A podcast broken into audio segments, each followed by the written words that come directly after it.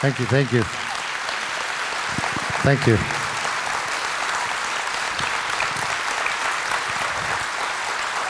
While you're still standing, I think the loudest clap should be reserved for our Lord Jesus Christ. Let's just there we go. You may be seated. Yes. I thank Rob. Uh, in, um, in the business world, we have a thing called marketing, and marketing is split up into advertising and promotion. So if we stood up here and talked about the products that's advertising, and since Rob spoke about Pastor Rob spoke about it, that's promotion. So thank you very much. Yeah. And since we're all clapping for our Lord Jesus Christ, you know that He's always present when we gather in His name. And it reminded me of the fellow just up the road from you, Pastor Rob. You said where you stayed. Um, he was asleep at night, and a burglar broke into his house and was shining a torch looking for the CDs and the DVDs. And he heard a voice saying, Jesus is watching you. So he got a bit of a fright. He thought he'd better give this up.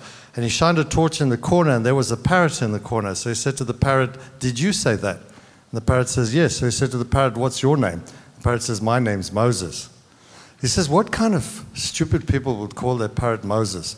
And the parrot says, The same people that call their Rottweiler Jesus. Just quickly before I leave the stage, I want to thank all of you that have attended all the sessions. I want to honor Pastor Rob and Becca and uh, Mark and Pam and everybody else that were instrumental in getting us over here. It really is an honor to stand in front of people. We do it 46, 47 Sundays a year. And I just thank God that we can bring these truths from the throne of grace to you.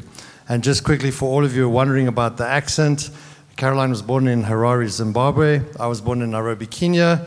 And we live in uh, America. And as I said to my friend in the corner there, we're African Americans. So if you got that now.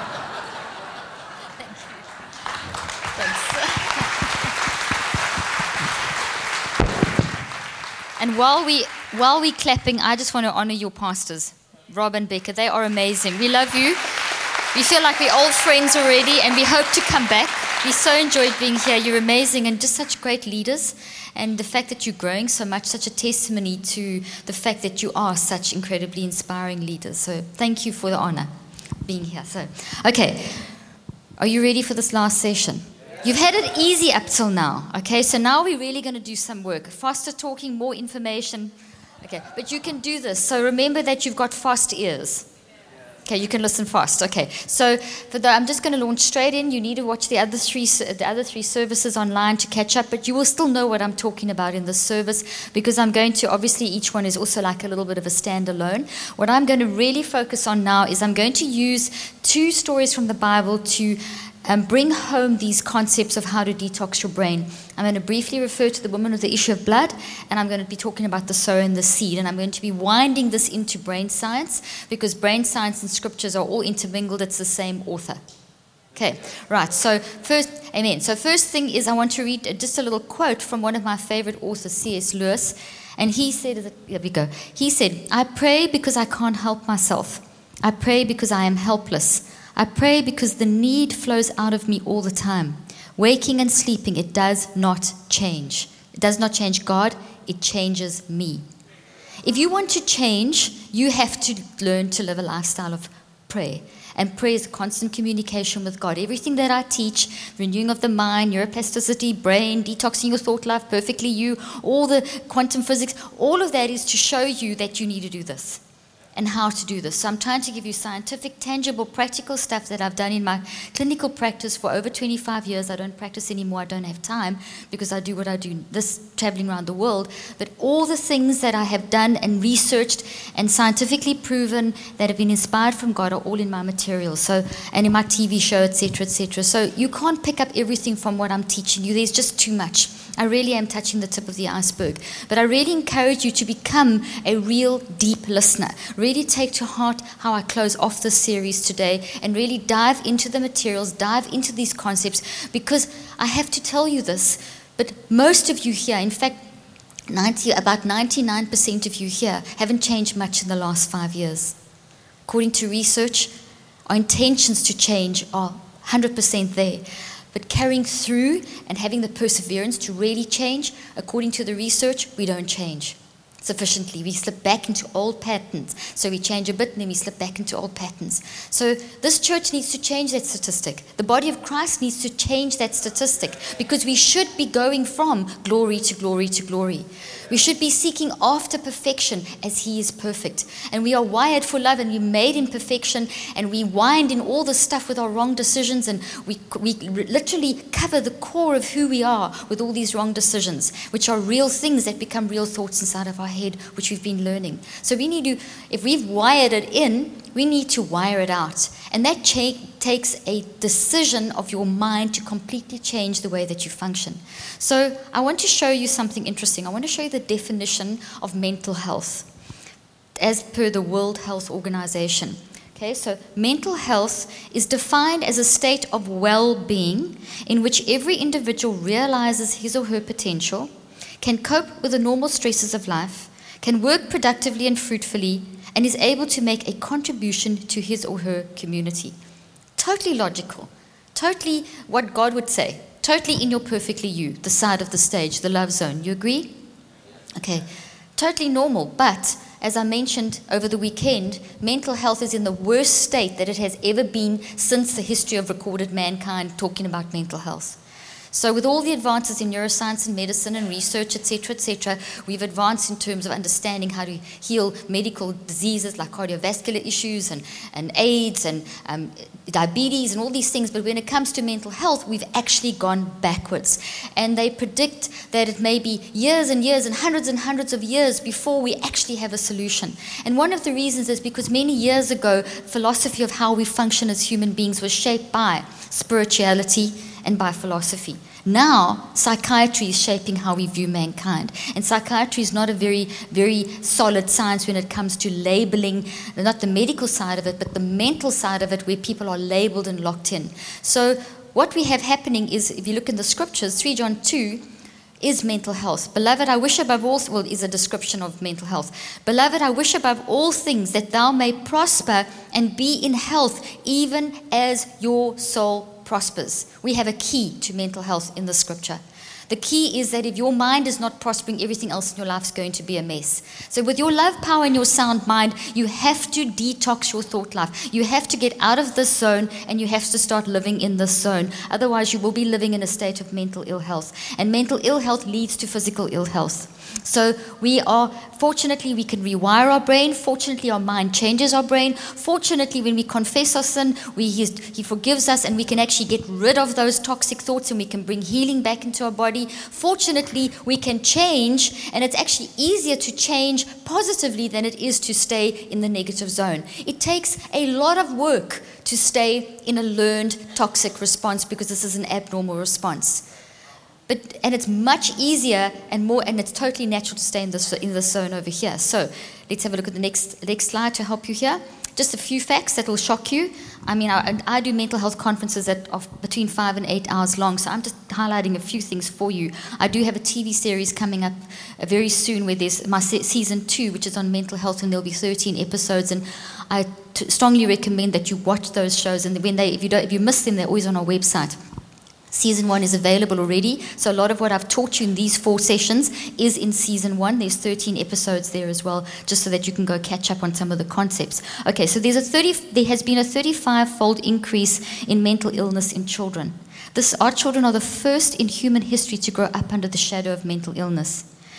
Dramatic, there's a dramatic increase in the number of mentally ill since the 50s. Dramatic. Things are worse, not better. And as I said, mental ill health is in a worse place than it's ever been. The gold standard of mental health treatment is to say that it's a disease. This is the biomedical model where we are seen as, as basically biological automatons, in other words, a robot, and that you have a defunct part and that it's not your fault, and therefore you have an illness, and they try to equate mental ill health to something like diabetes. Meanwhile, there is no test to, there's no blood test, there's no test at all to determine if you have too much or too little serotonin or if you have whatever mental ill health. Whereas for, in, for diabetes, they can actually test if you don't have enough insulin and they can give you insulin and it replaces the insulin. But the medications that are the gold standard of treatment, once they have labeled you and said you have an illness, there is, that is not missing in your brain.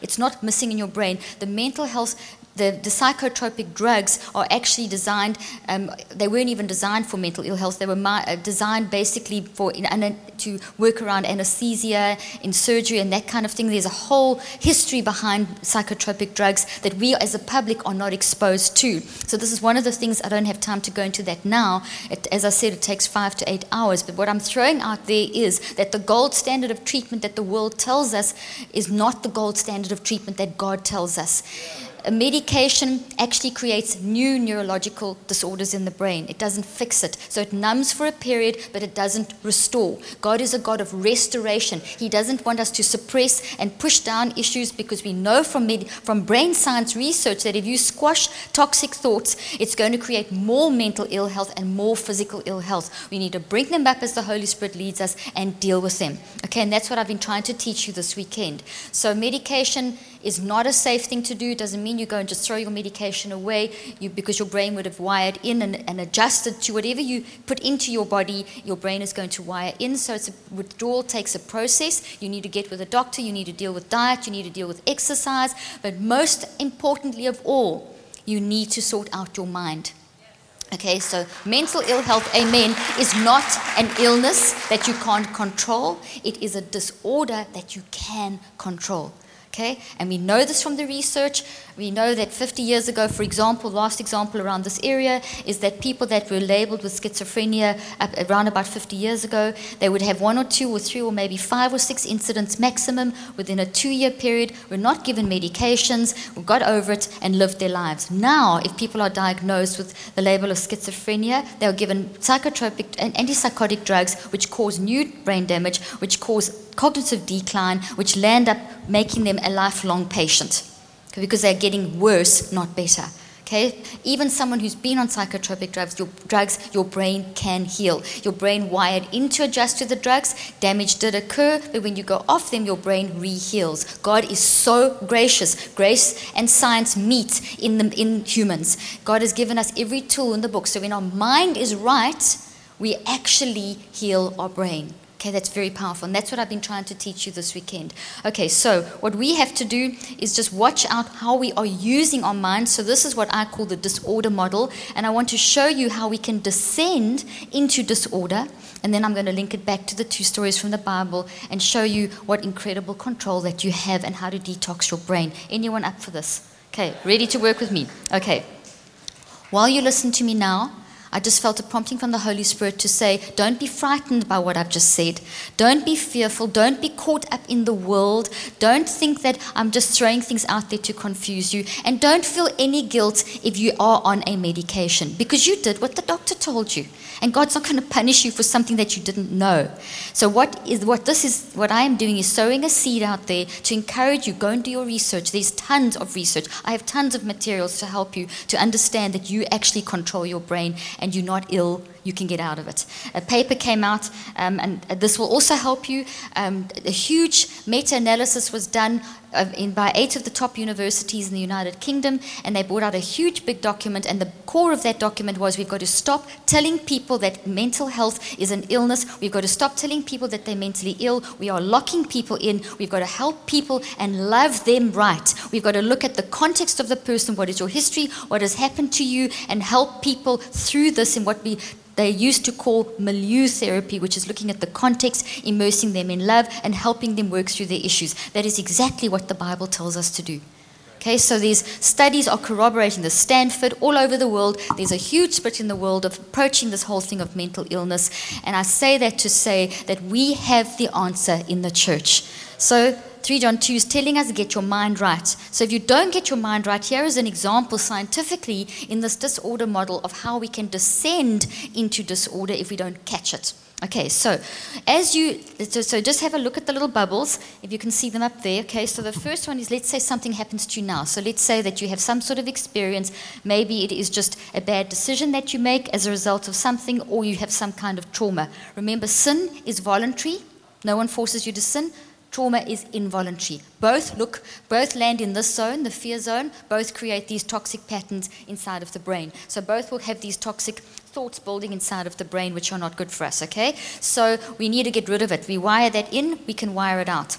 So things happen now. We get an experience of, as you can see up there, you can get the experience of feeling uneasy or shock. These are simple, things, simple things. Now, if you don't deal with this, it stays in your brain.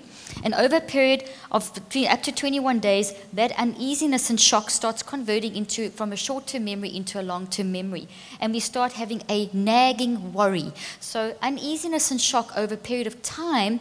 So as we as we give this thing life, it starts turning into worry. As you give it more life, another 21 days more or less, this is science I've, research I've been involved in for the last 30 years, it turns from worry into anxiety. These are progressive. So the more life you give it, the more it turns into this more toxic kind of level of, um, you know, gets deeper in a more, to- more toxic way. Another 21 days, and over time, it eventually becomes a trauma. When we have trauma, Trauma basically is an extended amount of time that we focus on something toxic. We then have neurochemical and electrical chemical chaos in our brain. Because we are not designed to be in the zone and designed for that, we have and we're drawn to God, we're entangled with God, and we've used our superposition incorrectly. That was the last service, the last couple of services. We are being drawn back into the side where there is order. God is a God of order. When we're in this zone, there's disorder. So we start trying to get order back. So what we start doing is we start doing, manifesting in various different actions. We start manifesting, trying to get control back in various different ways. And that's where we get these weird things happening like um, eating disorders and repetitive thoughts in our head and OCD and, and all these different labels that, by the way, are not distinct categories. And all top scientists and doctors and even the psychiatrists will agree that they're not distinct categories. The DSM 4 that basically labels and identifies. DSM 5 is the latest one. All the DSM manuals, they basically give descriptions of these so called mental illnesses. Those are not scientifically researched. They are not, they all cross over each other. They constantly change, and they are basically set up by a group of doctors in a room, but like an auction.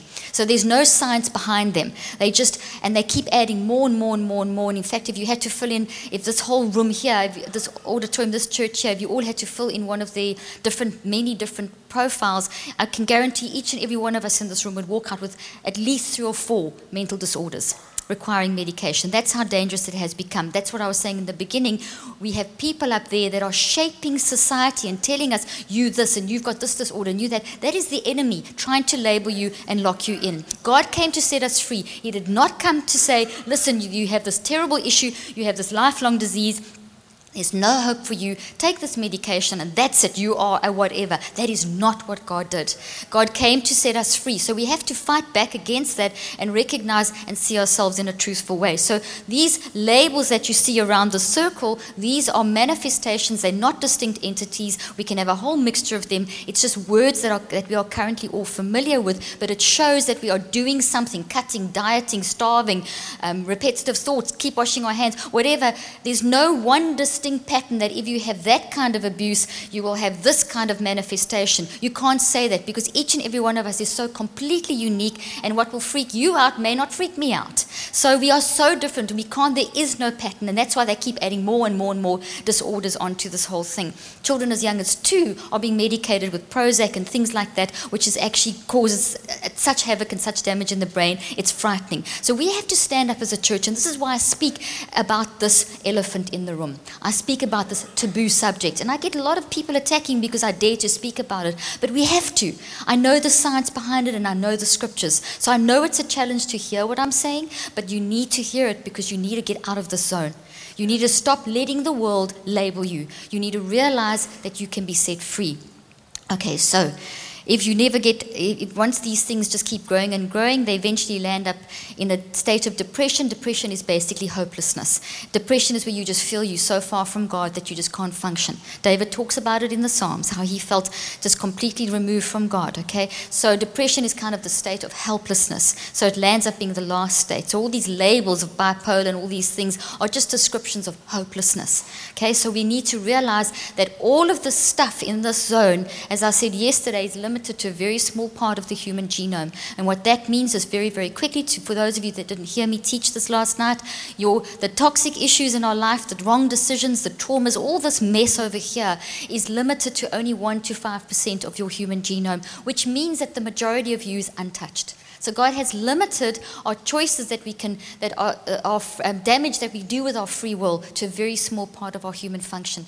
This you should be rejoicing about because it means that you are 95 to 99% untouched. But if you live in this zone, it feels like this is the 100% because whatever you think about the most will grow.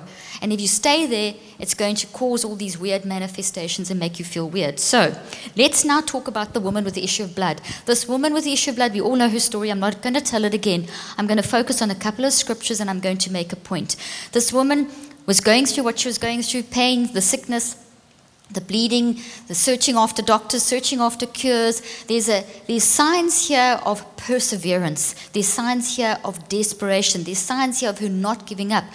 We are also designed for relationship. We entangled in each other. We entangled in God, which is the law of quantum physics. Entanglement means is basically the law of relationship, how everything in relationship is connected, and we impact each other. So we're not designed to be alone. Much research shows that people in isolation get sick, mentally and physically sick. We're not designed to be alone. However, because of the laws, the Jewish laws at the time, and there were reasons for those Jewish laws, when a woman was in that time of the month, she was meant to be separated and not talk to the men.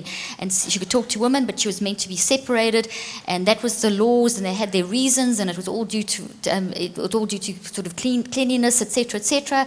And so what happened was that she was now not separated just for five or seven days. She'd been separated for 12 years. So let's just have a look maybe at her psyche for a moment. How did she feel? Here we're not designed for isolation. She is in isolation. She probably had a husband and a family and friends. She doesn't have those relationships anymore. They've, she's been rejected. She's now a pariah. She's now isolated out of society. There's something wrong with her. She's unclean. Don't let her come near you. It's just because of the law. So here's someone who was loved and in a relationship who obviously had money because she went to lots of doctors. She had a life. She doesn't have a life. She could be totally toxic.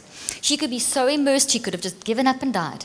But she didn't. She pushed through. She was desperate to change. Now, here, let's look at another thing about her. As this woman was growing up in a Jewish home, so she was learning about the laws of God, learning about things from the Torah. She was learning and having all the stuff implanted in her. So, this woman had years and years and years of learning about God. So, she had a lot of great green trees planted in her head about what it means to be a Christian, uh, to be a believer, I should say, to believe in God to be a Jewish believer. She knew about the laws of God. She knew God loved. She knew God healed. She had years and years of planting stuff deep within her. Now, the implanted word of God will save your soul. As I always say, it's the implanted word of God that will save your soul, not the implanted word of Google and gossip. Okay, that doesn't save your soul, that confuses your soul. So here's the thing look at the first scripture. Because she thought, if I just touch his clothes, I will be healed. The thought is in italics, it's emphasized. It's in bold for a reason. When you think and choose, as I've been teaching you, you will build thoughts. Whatever you think about the most will grow. Over a period of time, whatever you're thinking about will turn from short term to long term memory. So 21 days to build the memory, as I've been sharing, starting to share with you, and another 42 days it stabilizes, and another another 20, another seven. So total, sorry, it's 21, 21, 21. Three cycles of 21 make 63. The first cycle of 21 is to build the thought, break down the toxic thought, build the healthy thought, build the toxic thought. So the building process is a 21 day process. Then it takes another 22 cycles of 21 days to basically stabilize and turn that thinking into a habit. Habits don't form in 21 days. Thoughts convert from short to long term memory in 21 days. It's an additional two cycles of 21 days, so another 42, totaling 63, that will turn that way of thinking, that new thought pattern, into a habit inside of your brain.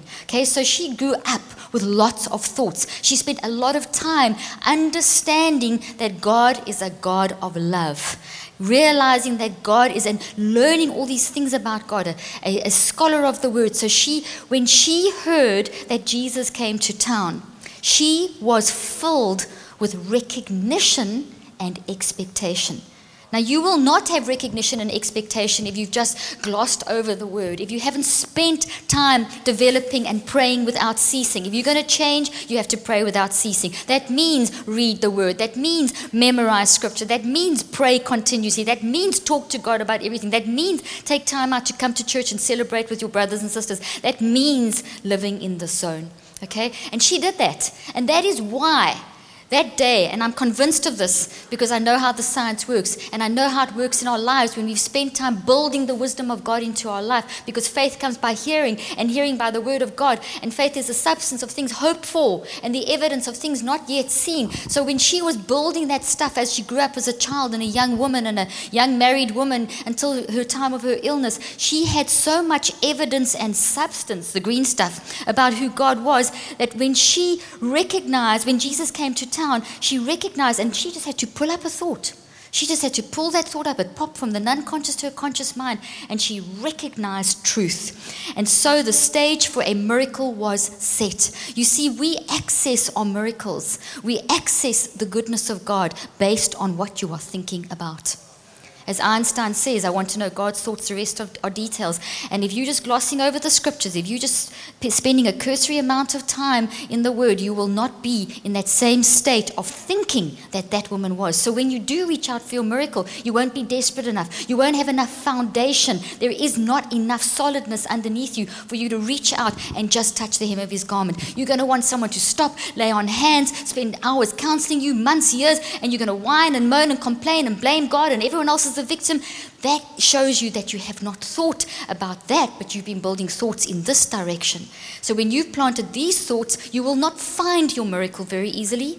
You will not access your miracle very easily because your capacity to access the miracle that has already been done, as you learned in the last service. Your miracles are all done. You just have to get them. Okay, you just have to collapse them in your life. You have to collapse the probability into an actuality. But you're not going to get there your capacity is based on the development of your thinking God's thoughts. Okay, as it says, God's thoughts are above our thoughts, and we need to know His thoughts. We need to develop our wisdom. So, you want to access God's miracles, you need to spend time in the Word. You need to be listening to God differently. You need to be listening to that Word differently. You need to be using your mind in a very specific way. When you do and you access your miracles, that is when God will turn around and say, Your faith has healed you. You see, all these probabilities over here are called Schrodinger's wave in quantum physics. Schrödinger is a scientist who said there's all these waves of probabilities that we can choose from, positive and negative. But we have to choose which one of those we're going to access. So, which one of the lies we're going to build into something in our head, as we learned in the last service, or which one of God's miracles we're going to activate in our life. Let me say that again. You are going to activate a miracle in your life. You are going to activate a miracle in your life. You are going to activate a miracle in your life. He's done it all. He's waiting with hands saying, Here is your miracle. Where is your faith? Have you built the substance? Have you spent time learning how to recognize and hear your miracle?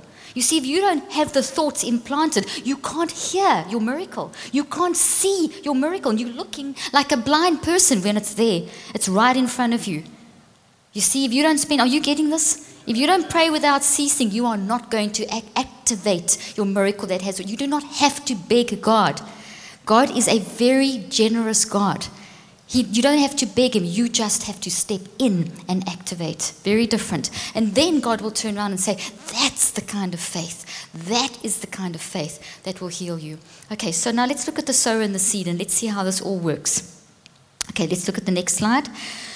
I'm going to read from Matthew 13, 18 through 19. Four types of listeners. Remember the seeds? Four, four, four ways that you can sow? Okay. When anyone hears the news of the kingdom of God and doesn't take it in, and it just remains on the surface, and so the evil one comes along, plucks it right out of the person's heart, this is the seed the farmer scatters on the road. Okay, two analogies scattering of seed and it doesn't actually, it's on the road. So obviously, if it's on the road, it's not going to plant deep. You're not going to have a harvest. Okay, that's one. So the birds come and eat it before you can actually grow seed. Then there's the other, of the, the enemy. God sows a seed, or someone speaks in your life, and the enemy blocks it out. How does he do that? He doesn't actually come and pluck it out of your heart. It's you listen to his lies, and you build these things, and these things wipe out that seed. Okay, so that's the first type of listener. Now, I'm speaking, I'm sowing seed in your life. You can take my, I'm sowing good seed in your life. I'm not sowing bad seed, I'm sowing good seed. So you can just go out of this church and never think about this again, or you can really listen to me and you can really take this and you can really take the next 21 days of your life and you can think about these things, read my materials, do my online, whatever, in whichever way that you want to do multiple ways. There's multiple ways you can access this information. Seven minutes a day, that's all I'm asking you for. To focus on these things, and within 21 days, I can guarantee that the things that you have been learning here would have turned into something solid and you will start changing. Remember, I said in the beginning, most of you here haven't changed much in the last five years, although your intentions have been very good.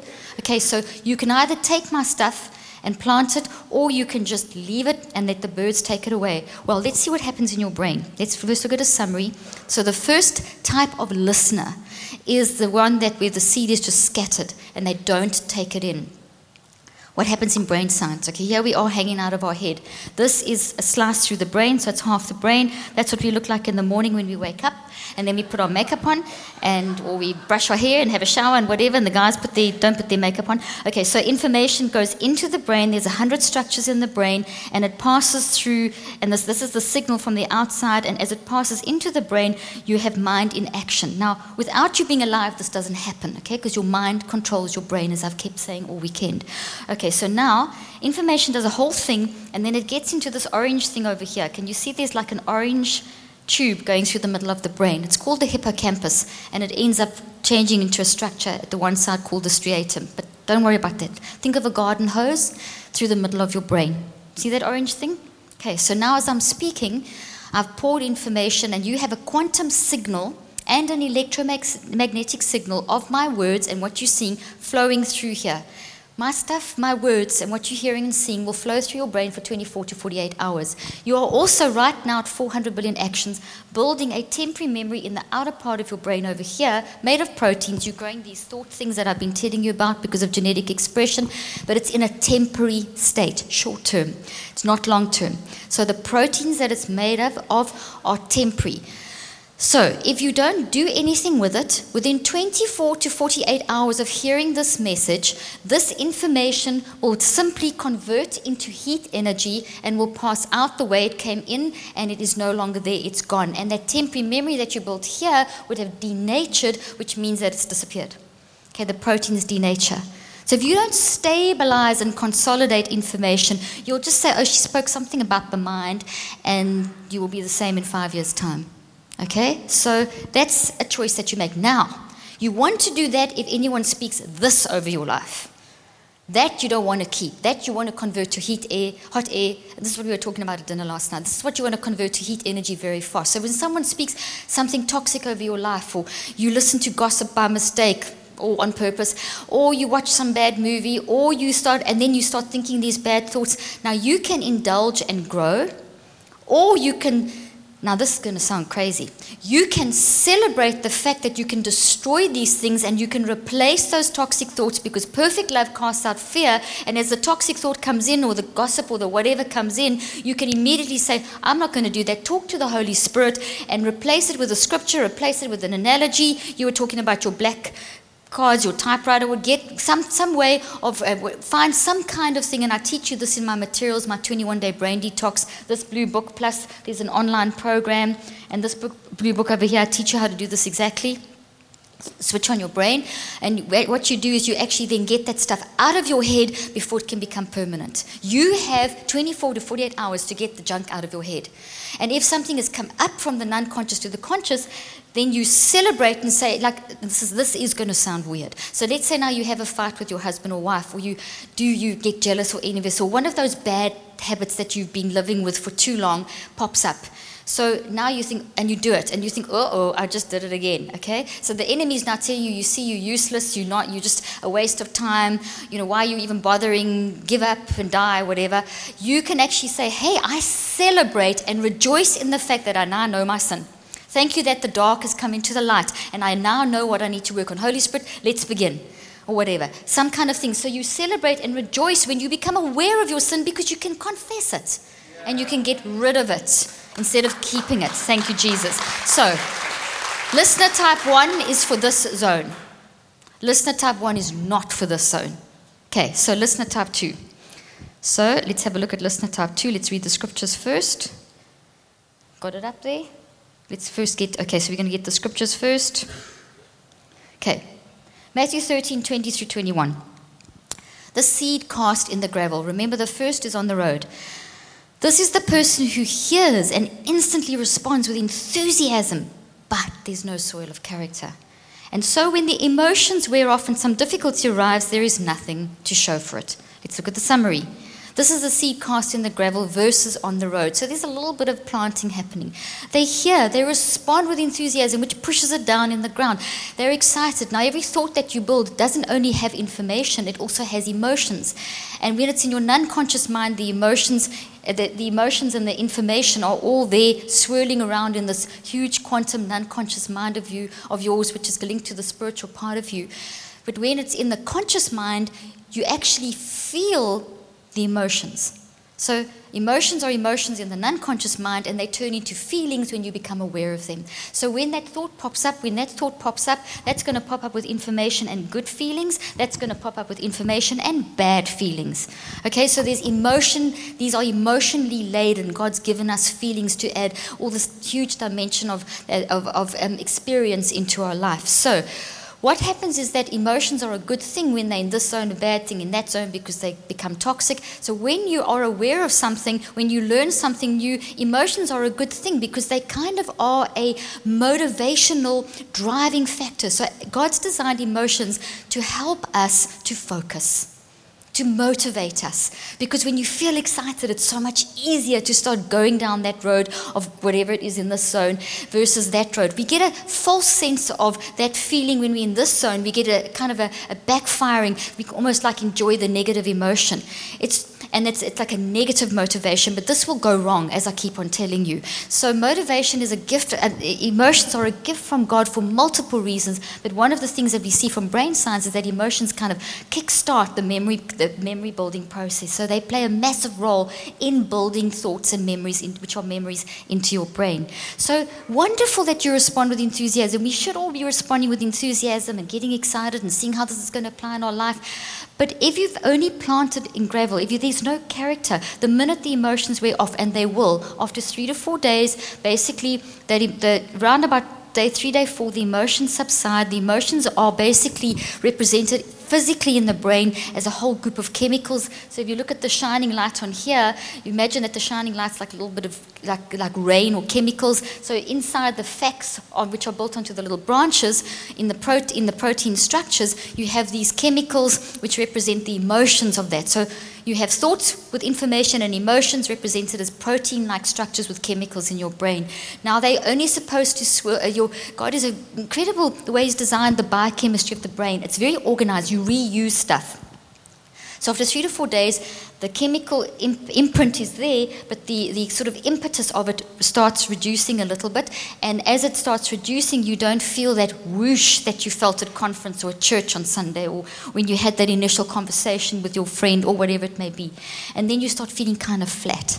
And that's around day three, day four, and that's when most people give up, which is just so sad because you want to push further. So you don't want to do that. So what we found from research is that that enthusiasm also does something else. That enthusiasm with that burst of emotions starts to cause something else to happen in the brain. So let's have a look at a neuron in the brain. And here, this is a neuron. We have about 100 billion of these in the brain, and that's only 20% of brain material, by the way. So your brain's got incredible design. And the tops of the trees, that little Christmas tree looking thing, those are the branches that you see on the stage. That's why I use tree analogy. Those are called dendrites, and that's what you are growing at the moment. And they're made of proteins. And they have chemicals in them to represent the emotions. So you are growing dendrites, and you can grow plenty of dendrites. You can grow 20,000, 200,000, 20, however many, whatever, uh, you grow a dendrite for every concept you learn. So by the end of this session today, I can guarantee you would have grown at least a thousand dendrites, just to hold what I'm telling you, because I'm, I'm giving you more or less about close to a thousand different facts. Okay, so somewhere between 800 and 1,000 facts. So that's just to give you some kind of an idea. So here we have this, this um, thing building, and as you listen to me, the information flows through that middle, that orange tube I told you about, and you build a temporary memory. Well, this is temporary memory. This is what temporary memory looks like. Long term memory looks the same, but it's very different because the protein changes. So it turns in from a temporary state into a permanent state, but it still kind of looks like a Christmas tree in your brain. So when you respond with enthusiasm and, and emotions, etc., etc., on day three, that burst of, in, of, of enthusiasm and focus and attention causes a bunch of neurons neurotransmitters to flow in your brain, and then this really amazing thing happens. Now, nothing in your brain works in isolation. So you have all these different things that go on in your brain as you are enthusiastic and building your memory. And one of the things that happens is you get a group of chemicals, a group of proteins, sorry, that are released, and they have a boss chemical, for want of a better way of describing it, because nothing works in isolation, as I said, in the brain. And this boss chemical is called the CAMK2 molecule. But don't worry about that hard word, just look what it looks like. It's called a nanopoodle. Okay, so so, from this heavy science down to what we can understand, what we find on day three and day four with this burst of enthusiasm, uh, we have CAMK2, nanopoodles being released. Now, nanopoodles are fantastic things. These nanopoodles do miracles in the brain. They work with a lot of quantum action. And let me, let's go back to the Christmas tree quickly. Let's look at a close up of the Christmas tree. Okay, so here we go the close up of the dendrites. This is what memories look like. These are the thoughts that God tells us to bring into captivity to Christ Jesus. This is what we're talking about. Redesign designing your trees. Okay, so now those poodles, where are they? They are inside one of these things. Okay, so in each of these things we have poodles, but not just one. There's quite a few because if you go inside any one of those branches, you'll get microtubules. So let's go back to okay. There we go. See the purple things? Those are microtubules. So microtubules, you have around about 10 million, and we think it's probably more per set of neurons. So those microtubules go into the little dendrites. So already we have 100 billion of these, and each has around about 10 million of those. So it's pretty small inside there. Okay, so the poodles walk inside there, inside those, inside those tubules. They are like little grids, like little train tracks, and that's what the poodles walk on. Okay, are you still okay? Still with me? Right. So on day three, with your enthusiasm as listener type two, Planting in the gravel allows poodles to start walking on their train tracks in the microtubules in the dendrites. Anyone want to repeat that? Just think of poodles walking on train tracks, okay? And they're small, and there's lots of them. So for every branch concept that you are building, you've got a set of these walking through your brain, quite a few of them. So here, all these, imagine all these people walking their poodles. Okay, so you walk the poodle. As you walk the poodle, the poodle's little feet, let's have a poodle again. The poodle's Poodle's little cute feet, the little fluffy part. As it walks over the train track, there is a quantum action. It's called phosphorylation. It's a whole biochemical and quantum action that happens. This is called quantum biology, and basically, this um, this information that that is being carried by this protein is imprinted into the into the train track. So the train track, until the poodle imprints, the train track is not properly built. Okay, so it's still kind of this very flimsy thing. It's got to still be built into something solid. So as this poodle's walking, so as you do your seven minutes a day, as you re-look at this information, and you can see the implications here for learning and everything. I don't have time to go into all of that now, but I do have a lot of materials on how to apply this concept in learning, etc., as well as detoxing. So as your poodles are working, walking for a minimum of seven minutes a day, you can go longer, but a minimum of seven minutes a day, your poodles are then imprinting. If you only do a minute a day, it's not long enough. You have to do at least seven minutes a day, and as you do it, your poodle is pushing and this information and building this train track. And so it's building. And then after around about four days, uh, around about seven days, we start seeing a bump growing on the outside of the dendrite. So there's one, one dendrite, there's a whole lot. We've just taken out one. Okay, there is a bump. See the bump? Okay, so the internal work is producing an external fruit. Okay, so we start getting a little bump, and that's evidence for us that there's a change happening. There's a conversion to long term memory. There's something happening. Okay, so now the listener type 2 got that far. They may get to day seven, but as the worries of life, as the enthusiasm, as the chemicals fade, as the I don't feel the goosebumps anymore, fade, they give up. So this whole thing just disintegrates, the poodles all die, and it all becomes hot air. You just killed some poodles. What a waste. Poor poodle, okay? So we need to be, do it with this side. Kill the bad poodles, okay? Don't keep, but don't kill the good poodles. So now let's look at the next listener. Okay, so this is now Matthew 13, 22. The seed cast in the weeds is the person who hears the kingdom news, but weeds of worry and illusions about getting more and more and wanting everything under the sun strangle what was heard and nothing comes of it. So let's look at what happened. Let's look at the summary. See, this is the seed cast in the weeds. So we've had the, on the road, we've had in the gravel. Okay, so the gravel got the poodles walking, but then gave up, and now we've got it cast in the weeds. So there's a longer time factor here, but then worries and desires for more and envy, etc., start choking out. They strangle and die. That is listener type three. Okay, so if you got to listener type 2 here and you get to listener type 3, well, it's, still better than being listener type 4 over here because you don't want to implant. Okay, but over here, listener type 3 is very sad when that happens because what will happen here is you get the poodles walking. So let's have a look at the, ne- at the back at the slides again. So you've got the poodles walking, you've actually got them walking seven minutes a day, they're implant, imprinting um, the information, and as they're imprinting the information, they actually get to around about day 14, and, they, and the little bump turns into a lollipop. And that's wonderful. That means change is happening. So there's some external fruit. So that as the emotions wear off, they're still pushing through. There's still perseverance. They still you're still kind of fighting this thing. You still I'm still going to forgive. I'm still going to do this or whatever. And then suddenly the worries come, and then the illusions. Then I want this, and why have they got more? And why did they get the promotion? And why have I got this financial problem? And why did this happen to me, God? And look at that person, and a bit of gossip here, and a bit of envy there, and a bit of jealousy here, and a bit of I want this chokes that out, and that poor little poodle dies, and those, that work you've done dies, and that thing goes away. Okay, this happens in the brain. So now we want to change that. So let's look at the last type of listener. So now we look at the seed cast on good earth. Is the person who hears and takes in the good news and then produces a harvest beyond his wildest dreams. Okay, so this is the soul is well person. This is the person who has implanted the word of God, which will save their soul. This is the person who has implanted God's thoughts, which are above my thoughts, which will give me the wisdom to access the capacity and activate my miracle. This is the different type of listener. This is the listener that pushes through. This is the listener that, despite the circumstances, will rejoice. This is the listener that doesn't blame God when things are not going the way you think they should be going at this point in your life. This is the, not the fickle person who just at the drop of a hat blames God for everything. This is the person that pushes through everything, knowing that God has got your back. And that takes the kind of thinking that the woman with the issue of blood had. She pushed through no matter how much pain, no matter. So she was ready and heard her miracle when she crept in the crowd that day. So this is the person. What does it look like in the brain? Those poodles are walking. Okay, so and we get there's the poodle walking. You walk seven minutes a day. And another little interesting point. You know how trains have got signals that show the trains where to go? okay? And if you don't, they'll bash into each other and we'll have a problem. Well, you you have those signals in your brain as well. So on top of the little train track, there are signals made of, listen to this, tau protein, T-A-U. That is the, one of the proteins that is a biomarker for Alzheimer's when it's in excess. Okay, so tau protein is inside the cell. It's like a fi- like a filament type protein, and it's a signal protein, and it actually shows the little poodle where to walk.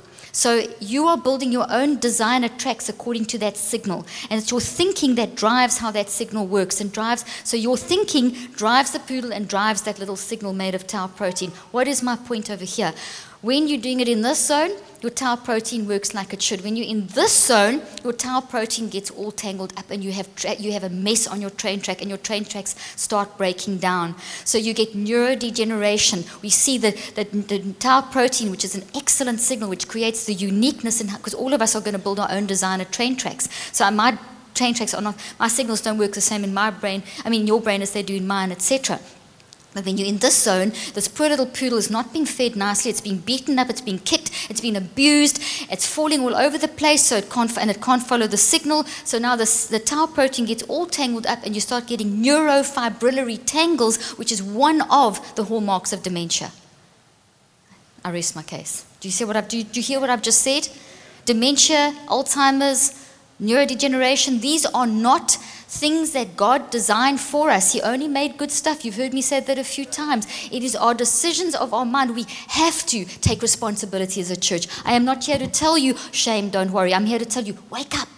Stand up. Take responsibility for your thought life because every toxic thought that you indulge, you are causing brain damage in your brain. Don't blame God, blame yourself. Okay? And confess your sin and get through it. We're going to do an exercise in a moment to help kickstart this process. Okay, so when you do this properly, let's have a look at the. Okay, there we go. Let's quickly have a look. Thank you, Mac, for putting that up. This is a train track that's healthy, and there is a train track, train track that is disintegrating. This is the, one of the hallmarks that we see in neurodegeneration. So, this is what will happen. There's another version of it. This is on the healthy side, and there it's disintegrating.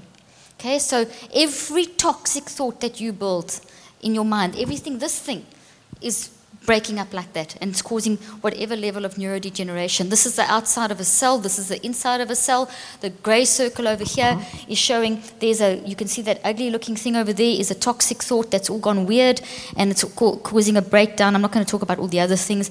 It's causing that breakdown pattern there. It's a healthy thought and there's the healthy thing inside the cell, the little healthy microtubules inside the, inside the cell. So what we need to do is we have to keep our poodle safe. So just quickly go back for me to the neuron. I want to show you something quickly. Okay, watch over here. If we push through seven minutes a day, seven, up to seven days, we get a bump. 14 days, we get a lollipop. By day 21, we'll get a mushroom. Okay, so we want mushrooms on our dendrites.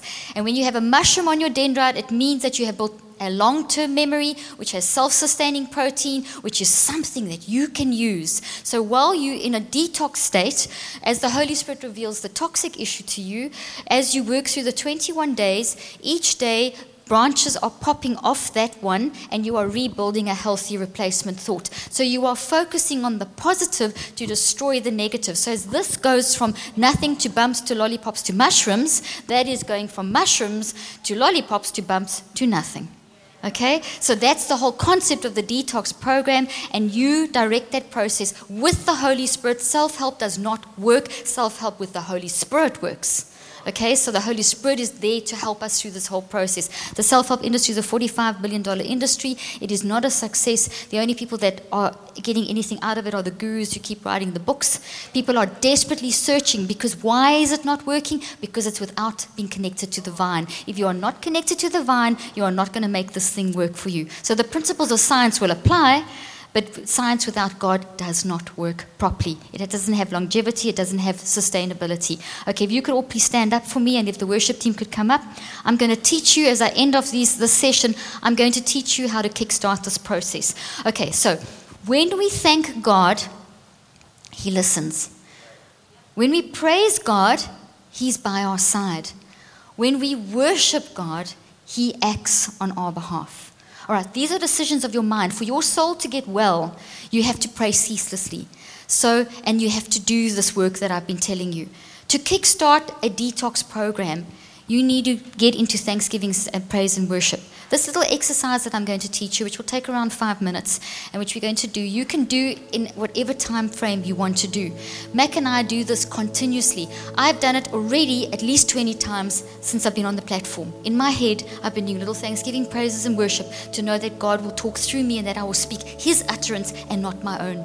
You can do it with me in meetings, at the airport. You can live a lifestyle of kickstarting. So, as I want to get into superposition correctly and orientate myself towards God and get into a state of ceaseless praying, I do this exercise. So, what I'm going to stretch out now, you can do as quick as you want to. You'll hear me explain it. I'm going to give a bit of brain science, and we're going to be doing it together as an interactive exercise. Okay, so the first thing I want you to do is make a little cup with your hands. Can you all see Mac's hands? Okay, now I want you intense i'm going to ask you one listen to the instruction and then you'll do it. I'm going to give you 10 seconds and i'm going to ask you to ask the holy spirit to show you what should you be working on breaking down and building up for the next 21 days and after you've worked on that, you've got to spend another two cycles of 21 days practicing using that because to implant it deep down so that you can actually use it, that it makes a change in your life, that's not just something there that's stuck in your mind, but that you are actually utilizing and making a change and people are seeing the change. You have to consciously practice using it for an additional two cycles of 21 days, consciously for at least seven minutes a day. So there's a bit of work required, which means that renewing of your mind is work. By by the way, it's not just this laying on of hands or this instant quick fix. You are supposed to be working at renewing your mind. And it is a lifestyle. So don't do my 21 day detox and then say to me, I've done it. You, you don't do it once, you do it for the rest of your life. We are always in a detox. If you follow the cycle that I teach, that I've worked out scientifically, that God has given me to teach people around the world, and I've been doing this for years and years, I did this in my practice, you will fix up 17 different things a year. That may not sound like a lot, but as I said in the beginning, most of you are the same now as you were five years ago. A lot of those habits are still there and they shouldn't be there. So we're talking about a Holy Spirit led program that shows you what you should work on, but it's kick started by you focusing on God. So when you thank God, he listens. So, what we're going to do first is once you've cupped your hands, cup your hands again, I want you to ask the Holy Spirit to show you what toxic issue, let's just put it in your hands, what toxic issue you need to work on for the next 21 days to break down and build up the healthy replacement, and then work an additional two cycles of 21 days to stabilize and implant that so that it will save your soul. You're going to ask the Holy Spirit now, so just quietly, don't do this out loud, close your eyes for 10 seconds, ask the Holy Spirit. Because the Holy Spirit will lead you into all truth. Listen carefully, listen deeply, because multiple things are coming up in your head at the moment. Let, ask the Holy Spirit, Holy Spirit, which one must I work on? 10 seconds starting now.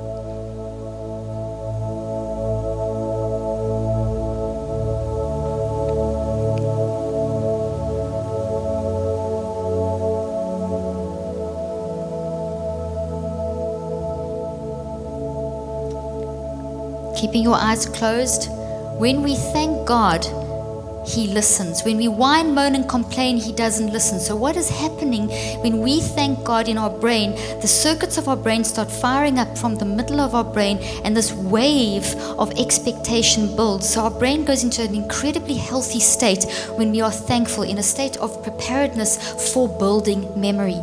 So, what we're going to do now silently in our head, we're going to thank God because, and we, what we're going to do is we're going to say five sentences beginning with, Lord, I thank you. All done silently, just between you and God, Lord, I thank you for dot, dot, dot. You are going to fill in the dots because it's very specific between you and God. It's between you and God, not between you, me, and God. It's between you and God. So all of us will have our own unique five sentences that we say. And those five sentences are going to be not thanking God for the issue, but thanking God for the fact that He knows the solution, that He's that He forgives us, that He died on the cross, whatever it is. But here's the key be specific. The more specific you are, the more the quicker your healing will come.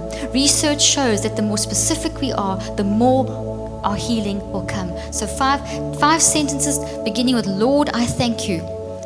Doing that now. Let's say Lord, I thank you.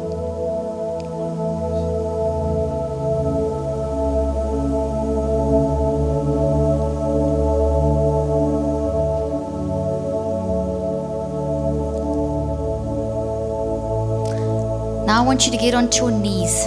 Find a space, open your eyes, and just get onto your knees. I want you to take that thought, hold it out in front of you. And I want you to imagine that you've entered into the throne room of grace because we have direct access to the throne room of grace under the new covenant.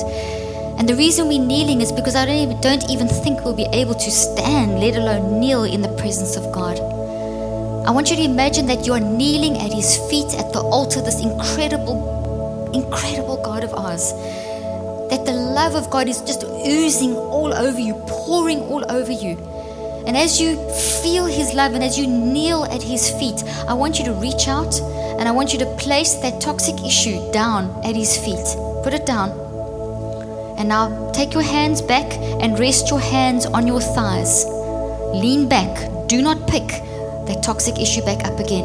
Leave it there. Leave it there.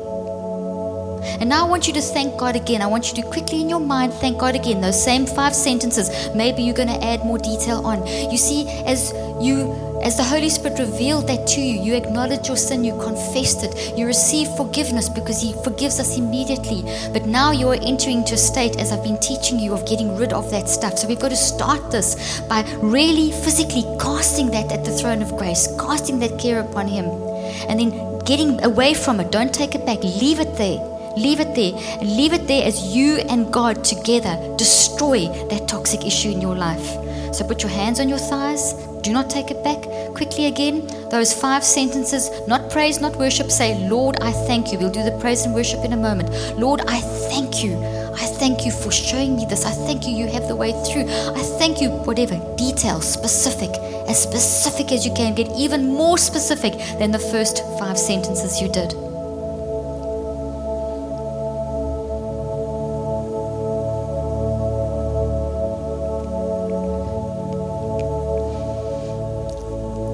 Now I want you to stand up. And I want you to reach across this room holding hands on the left and the right side of you. Everyone holding hands across this auditorium, please hold hands on the left and the right side. If you have to lean, uh, reach, reach around. But if you're standing at the end of a road, just reach back and hold the person's hand behind you. But you must have a hand in your left. You must hold it with your left and your right hand. Once you have, close your eyes. Close your eyes. When we thank God, He listens, and the brain, the structures of the brain fire up in expectation and in preparation for building the new memory and for breaking down and cleaning up toxicity. But when we step deeper into praise, something else happens in your brain a flood of chemicals, a flood of change, and actual genetic expression starts happening. So you start actually building healing into your brain. New brain cells are being formed. Neuroplasticity, which means that your brain is changing, is happening rapidly. So as you hold hands with the person next to you on both sides, I want you to squeeze as tight as you can. And as you are squeezing, I want you to imagine that Jesus is in front of you and He is holding both your hands. So it's not the person next to you that's two different people holding your hand, it's Jesus. And that squeezing is Him holding your hands, facing you, squeezing your hands, and saying, Your faith has healed you. I love you. I am here for you. Whatever it is that He is saying to you. Because the Bible says that when we praise God, He inhabits the praises of His people. So that hand that you're squeezing is Jesus. And He's telling you that as you work through this issue that you cast at the throne of grace, that you said the five thank you sentences about, that you are now going to say five praise sentences about, that He is there with you. So Praise is deeper than thanksgiving. When you thank God, He listens, but when you praise Him, you will feel His physical presence. So now, say five sentences beginning with Lord, I praise you and be specific and don't change topics. Don't pick that thing back up again. You cast it at the throne of grace. Stay on the same topic, the same issue that you cast at the throne of grace. But now you are praising Him, and it's deeper than the thanksgiving. It's getting more detailed, it's getting more specific. Do that now, 10 seconds.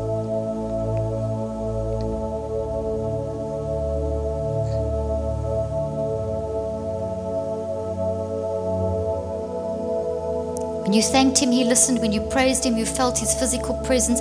Your brain is firing up. It is, it is forming new cells. Neuroplasticity is occurring at a speed. You are releasing chemicals like BDNF, which is required for change to take place. Your brains now are in an ideal state for rebuilding. They are in a perfect state, totally fertilized for rebuilding. So now we are able to pray with, without ceasing. We are now able to step into the perfectly you. We are now able to hear the Holy Spirit as He lays down truth in the intuition of our spirit man. He has prompted us through our conscience. He is drawing us into communion, which is the highest part of the spirit of man. The spirit of man is made of the intuition where the Holy Spirit lays down truth, the conscience where He has prompted us into right and wrong, and communion, which is worship. As we step into communion, our brain fires up. As we step into worship, our brain fires up in response because it was designed to worship Him. It is the physical part of us that is designed to respond to God. And as you worship Him, every cell in your body will respond in worship. And every part of you, and every right down to the molecules and the subatomic particles and everything, and you will get in a rhythm with the Spirit. As you worship Him, as you step into worship, you will be like that, that when you've pushed a child on a swing and you gave it a little push and it started swinging and you gave it another little push and it swung even more. You will get into a resonance with the spirit as you as you move as the waves the reason that a swing does that is because the waves build. So a little bit of effort will create a huge fruit. When you step into worship you get into resonance with the spirit and you become like a radio. And a radio takes an electromagnetic wave and it converts it into a sound wave. So when you are connecting with a god through this thanksgiving praise and as you step into worship you are allowing the spirit of god to use you as a radio. And the holy spirit is moving through your spirit, through your physical being. And whatever you say will now be a word in season. It will be the wisdom of God speaking out of you. When you resonate with the Spirit of God, which we do through thanksgiving, praise, and worship, you will activate your superposition and you will activate correctly. You will, you will, sorry, you will in superposition be able to collapse the correct probability and activate the miracle that God has for you.